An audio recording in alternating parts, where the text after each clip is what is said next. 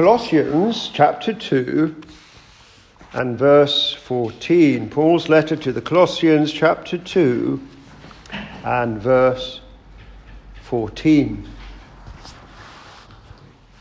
Blotting out the handwriting of ordinances that was against us, which was contrary to us. And he took it out of the way, nailing it to his cross. So here we have a reference to ordinances. These are verdicts, God's legal judgments, according to his perfect righteousness, his moral law. There is, as it were, a document, a handwritten document, listing God's verdicts upon each of us as the one who is our judge. There is a handwriting of ordinances against each of us.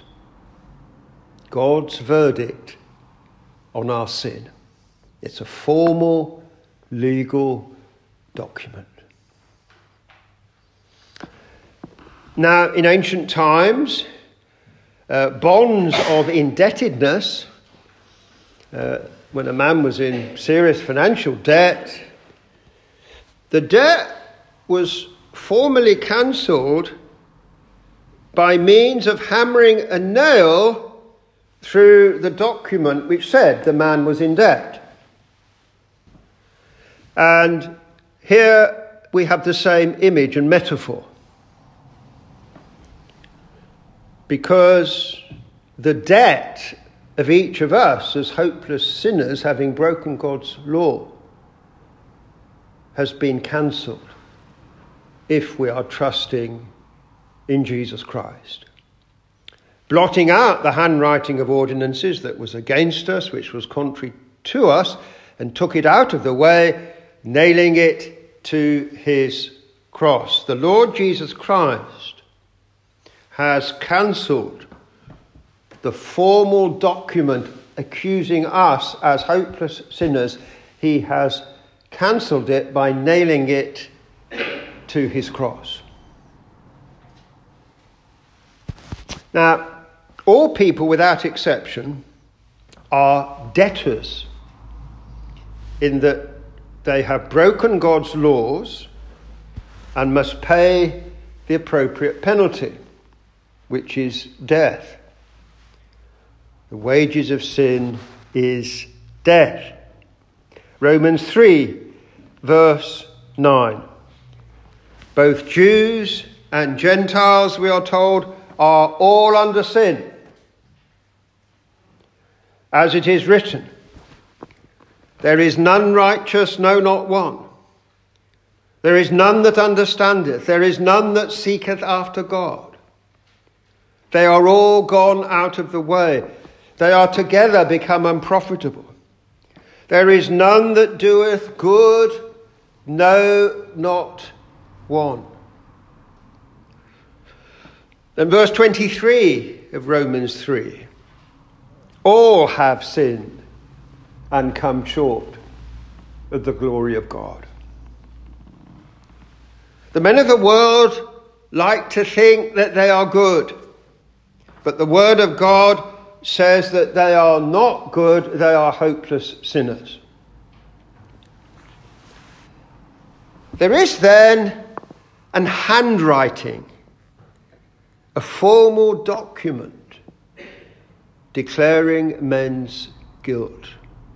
God, the judge of all the earth, has issued this document written by his own hand.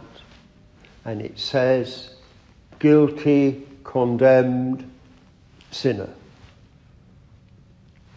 However, by the death of the Lord Jesus Christ on the cross, bearing the penalty for the sins of men, the sinner's indebtedness has been cancelled.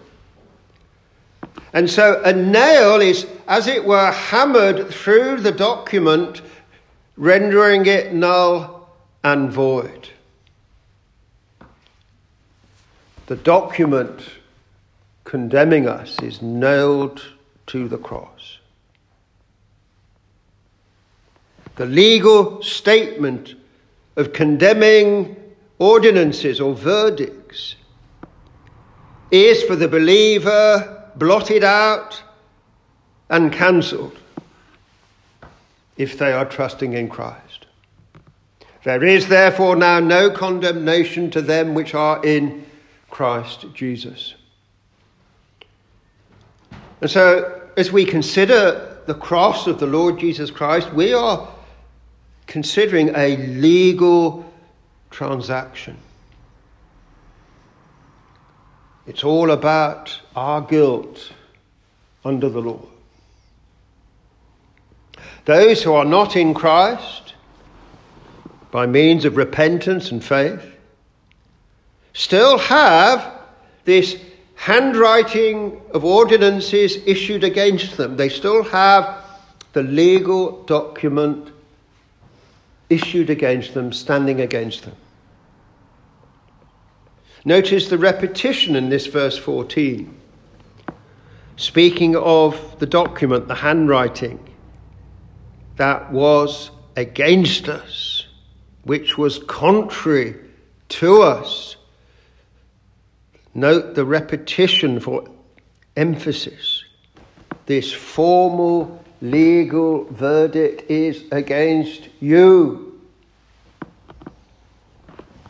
And there is no true preaching of the Christian gospel without telling men about this formal verdict against them because of their sin. Now, God's law is good. It reveals God's perfect righteousness. And it reveals man's corruption in stark contrast to that righteousness. So God is declaring to all people, I have this indictment to serve upon you. I have, as it were, a warrant for your arrest. You've got to go to trial and you will be condemned, and the penalty is death. That is what God is saying. You are in breach of my law under which you were called to live. In 1 Timothy 1 and verse 9, Paul says concerning God's law, the law is not made for a righteous man but for the lawless and disobedient, for the ungodly and for sinners. Men need God's laws because they are unruly. They need them precisely because they have a natural inclination to ignore them. All without exception are in breach of God's holy requirements. But for those who repent of sin and trust in Christ, the legal indictment against them is cancelled.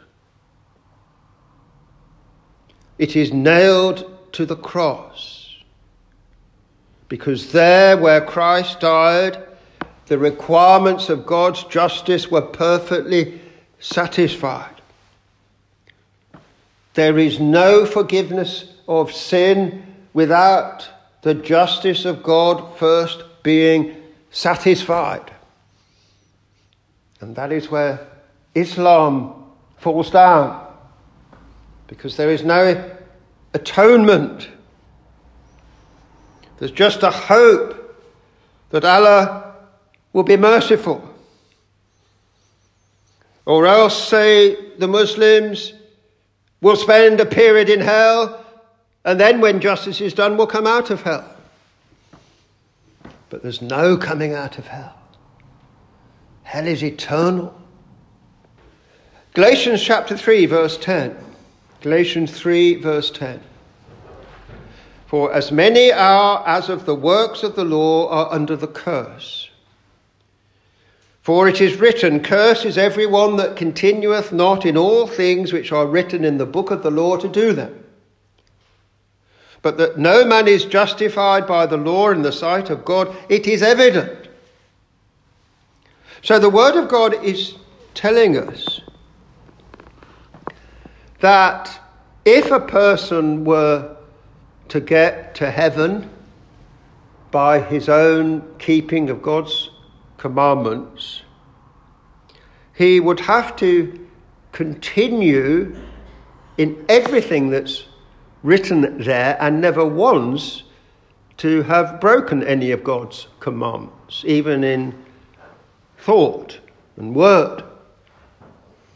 But no one falls into that category. No one could ever be declared righteous in God's sight through their own law keeping. And one of the great problems we have today is that we have a society infected by the false religion of cultural Marxism. And people think that if they adhere to what this system teaches, they are good, virtuous people. I believe in inclusiveness. I believe in equality. I'm a good person. I believe in saving the planet. What a virtuous person I am. But no man is justified in God's sight by anything that they do in and of themselves. They can't be justified through their own man made systems of virtue, and they certainly cannot be justified by God's standards of virtue. Because there is none righteous, no, not one. So the Lord is saying to every single non Christian, you would have to keep the whole of God's law perfectly and continually every single day of your life in order to obtain salvation on the basis of your own goodness. Now, no human being with a fallen and corrupted and polluted heart is capable of doing that. Therefore, all men without exception are under God's curse, the curse of God's law. And we have to tell people that. We must not go straight to Jesus loves you. They are under the curse of God because of their sin.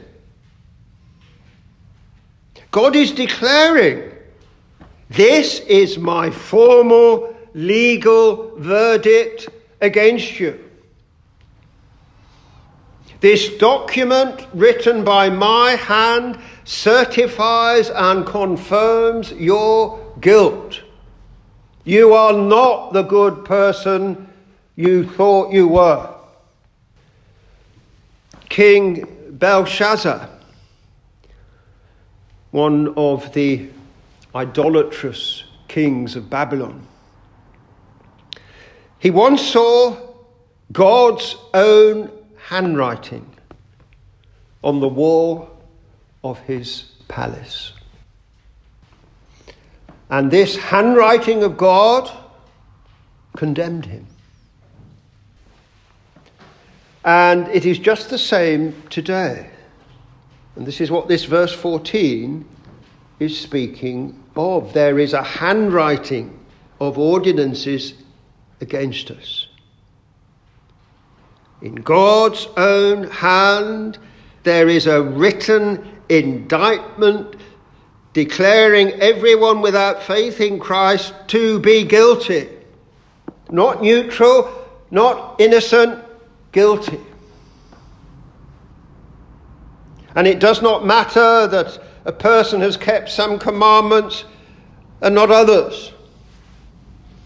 People might say, Well, I've not robbed a bank, I've not murdered anybody. You still stand guilty before God. People might say, Oh, well, I give money to charity. you still stand guilty before God. You could give away every penny you have, it wouldn't wash away a single sin. A man standing before a judge for having stolen a car cannot say in his defense, I have paid my taxes. He stands guilty. Keeping one law does not cancel out the breaking of others. And breaking one of God's commandments reveals contempt for all of God's commandments. And that is what we have to say to those false Christians who condone the sin of homosexuality. You break one aspect of God's law, it means you despise the whole of God's law. Man's feeble good works cannot blot out the awful stain of a single sin. Without shedding of blood is no remission of sin. Hebrews 9:22 that is what God has ordained. Only by means of death, only by means of shed blood can sin be forgiven. And that means that there can be no forgiveness in Islam. because there is no atonement, no shedding of blood. The death of Jesus Christ concerns every human being. It is the most significant event in all human history. Because in the death of Christ, we see the only means of blotting out the handwriting of ordinances that is against everyone. It is only through faith in Christ, who bore the penalty of God's law in the sinner's place, that anyone can ever be forgiven. The penalty for sin is death. That is how serious sin is. The Lord Jesus Christ took this death penalty for the sins of the world onto his own person as the sinner's representative. In this way, he blotted out the document announcing men's condemnation. But everyone without Christ today still has that legal document, that verdict of condemnation hanging over there. Now, we read concerning the cross in verse 15 here, and concerning our Lord in his death, having spoiled principalities and powers, he made a show of them openly, triumphing over them in it. In his death on the cross, the Lord Jesus Christ triumphed over principalities and powers. He triumphed over Satan and his demons, who were holding the great majority of men in the darkness of unbelief. So our Lord came into this world to overturn Satan's kingdom and to bind Satan's power. And so our Lord says this in Matthew 12, verse 28. Matthew 12, verse 28. If I cast out devils by the Spirit of God, then the kingdom of God is come unto you. Or else, how can one enter into a strong man's house and spoil his goods? except he first bind the strong man, and then he will spoil his house.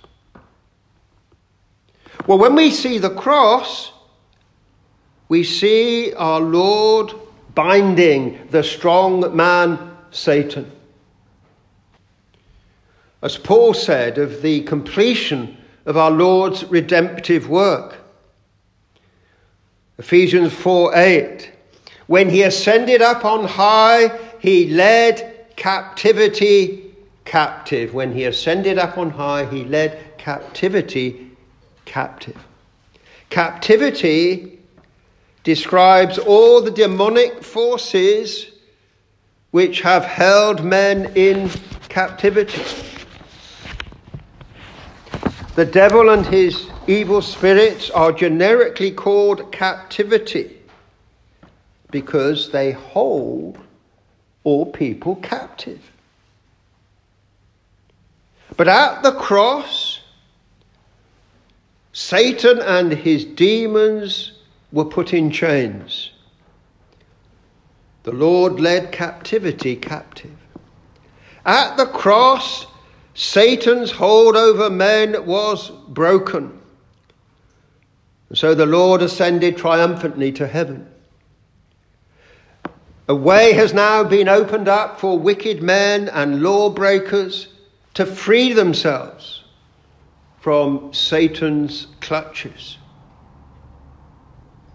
And so, as our Lord went to the cross, he said this in John 12 and verse 31 Now is the judgment of this world. Now shall the prince of this world, Satan, be cast out. And I, if I be lifted up from the earth, shall draw all men unto me. So, as our Lord was lifted up on the cross, Satan was defeated. Satan cannot any longer stop the Lord Jesus Christ from drawing sinners to himself. His power has been broken. Now, verse 15 here uses the metaphor of a Roman victory procession, where the captured soldiers are paraded through the streets. The cross is a very public event. It applies to every single human being who has ever lived.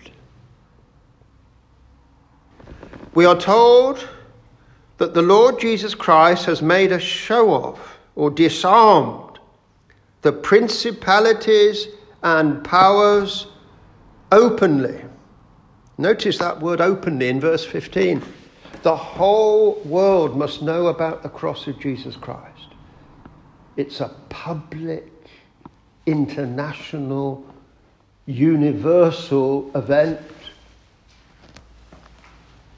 God so loved the world that he gave his only begotten Son. Now, I don't like engaging in theological controversy, but I must say Jesus Christ died for everyone, without exception. God so loved the world that he gave his only begotten Son. At the cross, there was darkness over the face of the earth for three hours in the middle of the day. At the cross, the demonic power behind all sin and unbelief was exposed for the evil it really is. When our Lord rose again and ascended into heaven, he led captivity captive. He led the demons away in chains. Satan and the fallen angels are now bound. They cannot stop us preaching the gospel. They cannot stop sinners being saved. Christ has won a victory which must be proclaimed to all the world. His death is the means of saving every single person from eternal condemnation. Earlier on, In this epistle, Paul has written in chapter 1 and verse 13. Chapter 1, verse 13, speaking of the Father, He hath delivered us from the power of darkness and hath translated us into the kingdom of His dear Son. The non believer, the one who rejects Christ, remains blinded by Satan. But he who comes to the Saviour is set free from Satan's domain and is brought into the kingdom of God. And he is set free from the condemning power of God's laws. Verse 16 Let no man therefore judge you in meat or in drink or in respect of an holy day or of the new moon.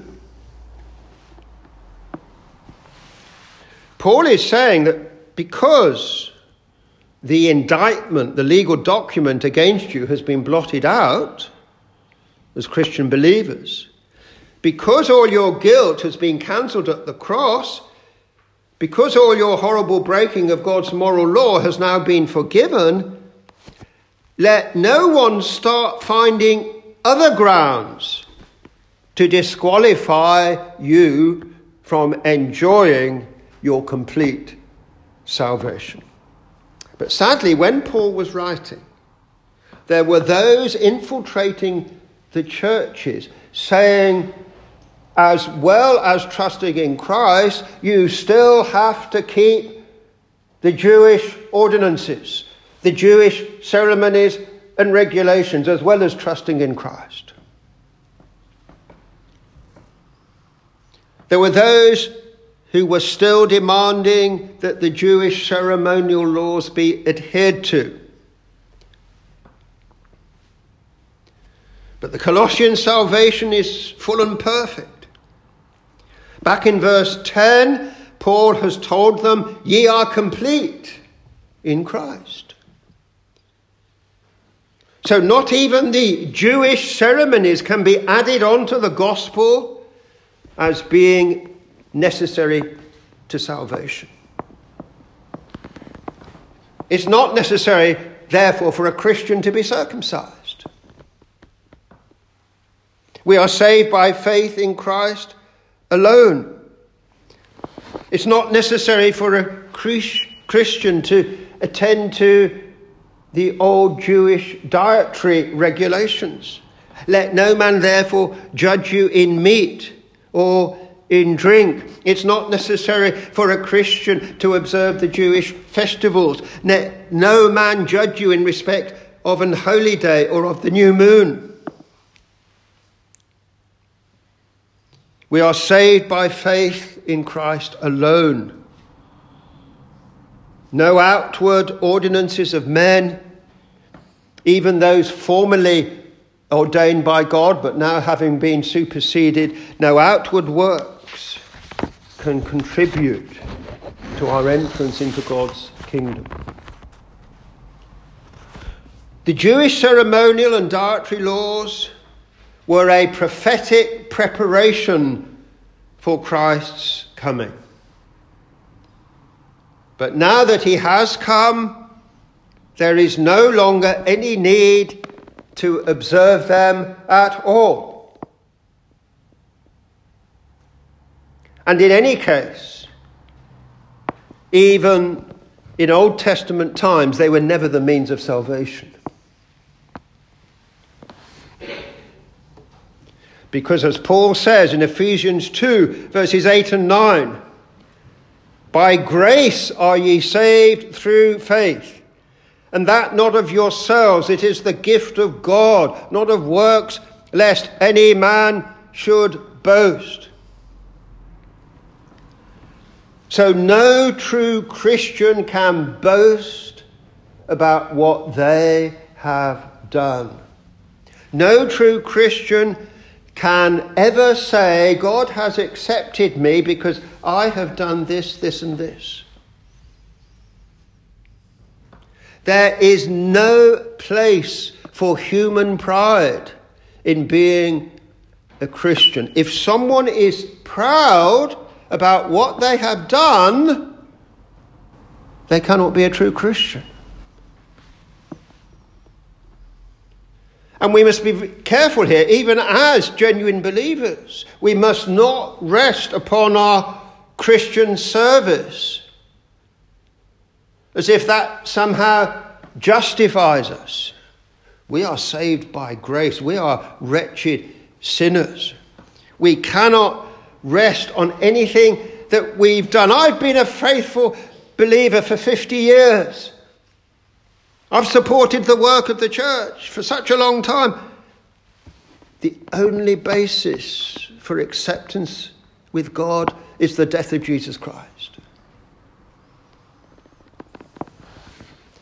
Now, people are always looking for some means of searching after their own goodness. And, this is what all the wokery and political correctness we have to put up with today is all about. I'm a good person because I believe in equality. I do not discriminate. I'm inclusive. Paul was having to deal with the problem of false teachers coming into the churches saying you must still keep the defunct Jewish ordinances. You see, there is in the heart of man a, an inclination to pride. Man likes false religion because it builds up his pride. But there is no religious duty that can ever make us right with God. It's only the blood of Jesus Christ that can make us right with God. Now, by insisting on fasting, special diets, and special days, and by requiring that believers are circumcised, the false teachers at Colossae were imposing man made ideas on the gospel. They were not understanding that the Jewish ceremonies were merely preparatory for the full revelation of the gospel. The Gentile Colossian Christians were under no obligation whatsoever to observe regulations regarding meat or drink or special holy days or special times of the year. The new moon, for example. So we must be careful that we don't practice man made regulations and then make ourselves think that we're being virtuous and pleasing to God. Galatians 6, verse 12. Uh, we read this earlier on. Galatians chapter 6, verse 12. As many as desire to make a fair show in the flesh, they constrain you to be circumcised, only lest they should suffer persecution for the cross of Christ. So there were Jewish false teachers saying that Christians have to be circumcised. And they were saying that in order to avoid persecution from the Jewish authorities. Galatians 6, verse 14 God forbid that I should glory save in the cross of our Lord Jesus Christ. We have nothing else to boast of but the cross of Jesus Christ. We have no innate goodness to bring to God. There is nothing in our lives, nothing even in our Christian service, which is the basis of our salvation. The only basis of our salvation is the death of Jesus Christ. Forbid it, Lord, that I should boast, save in the death of Christ my God. So says Paul here do not listen to the false teachers insisting on the now defunct Jewish observances. We must focus only on the cross. It's the only means of acceptance with God. If one adds anything else to the cross, be it ritual prayers, going on pilgrimages, engaging in fasting, having a special diet, the punishing of the body, celibacy, or charitable donations, all of these things merely feed the pride of man and are a vain attempt to earn one's salvation. So, Paul also says in this verse 16 here, Let no man therefore judge you in respect of the Sabbath days, at the end of verse 16. Now, the Sabbath days referred to here are not the weekly Sabbath, but the Sabbaths associated with the special Jewish festivals. For example, the Day of Atonement was in itself a Sabbath day when no work was to be done. But Christians no longer need to observe this day because Christ has now carried out the final and perfect atonement which the Old Testament festivals anticipated. Observance of the weekly Sabbath, which has now been transferred to the first day of the week, is the fourth commandment and is part of God's eternal moral law. The fourth commandment is not a, an aspect of the temporary civil law which has passed away, such as the dietary regulations. But the fourth commandment, keeping the Sabbath day holy, is part of God's moral law, which never passes away. We must continue to observe that, not, of course, in order to gain salvation, but simply because it is what God requires, and it is a blessing to us. But the false teachers at Colossae were requiring observance of various Old Testament rest days, and so were adding unnecessary works to the faith which alone saves. There were two special Sabbath days associated with the Passover. Christians no longer have to observe them. Christ has come, rendering both the Jewish Passover ceremony and the Passover Sabbaths totally unnecessary. The substance has now come. Why go back to the shadows? Verse 17 which are a shadow of things to come. But the body, the substance, the reality is of Christ. So the word body there in verse 17 is used as the exact opposite to shadow. The Old Testament feasts and ceremonies were just a shadow of the truth which is fully revealed in the coming of Jesus Christ. His appearing is the body, the actual substance of the truth. And now that we have this substance, the full reality, we must never return to the Old Testament shadows. And so we must impress upon those around us the absolute centrality of the death of Jesus Christ, the most important event in all human history.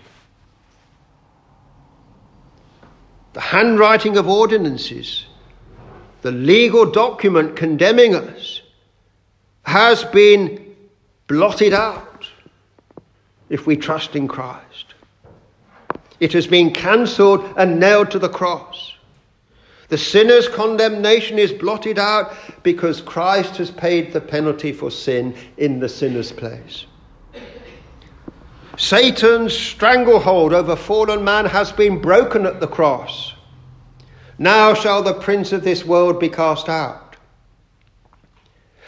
The Lord Jesus has spoiled and triumphed over the principalities and powers, the demonic forces, which even now are holding unbelievers in their grasp. The cross means that religious ceremonies and man devised works contribute nothing to our salvation. Personal goodness saves no one. Those who think that they are good people are deceived by the devil himself. The Old Testament observances were good in their day, but they were a mere shadow. Christ is the body and full substance. Religious ceremonies and man devised works merely increase pride. Look at all this charitable work I'm doing. Look at all my community involvement. Conformity to today's notions of goodness, such as being inclusive and embracing diversity, can do nothing to make anyone righteous in God's sight. Indeed, such conformity to the spirit of the age is in fact sin. It is faith in the crucified Saviour which alone saves sinners. It is the cross alone which is the basis of any man's salvation. So let us remember these three vital truths set forth by the cross. The verdict of condemnation has been blotted out for all who believe in Christ with repentant hearts. The handwritten legal document condemning us has been nailed to the cross. That's the first vital truth. The second is that Satan's stranglehold over fallen men has been broken once and for all at the cross. And thirdly, the cross tells us that religious ceremonies and man devised works of imagined goodness can contribute absolutely nothing to salvation. The believer in Christ possesses full and perfect salvation simply through the work of Jesus Christ on the cross. And so our declaration must be this God forbid that I should glory save in the cross of our Lord Jesus Christ. Amen. Amen.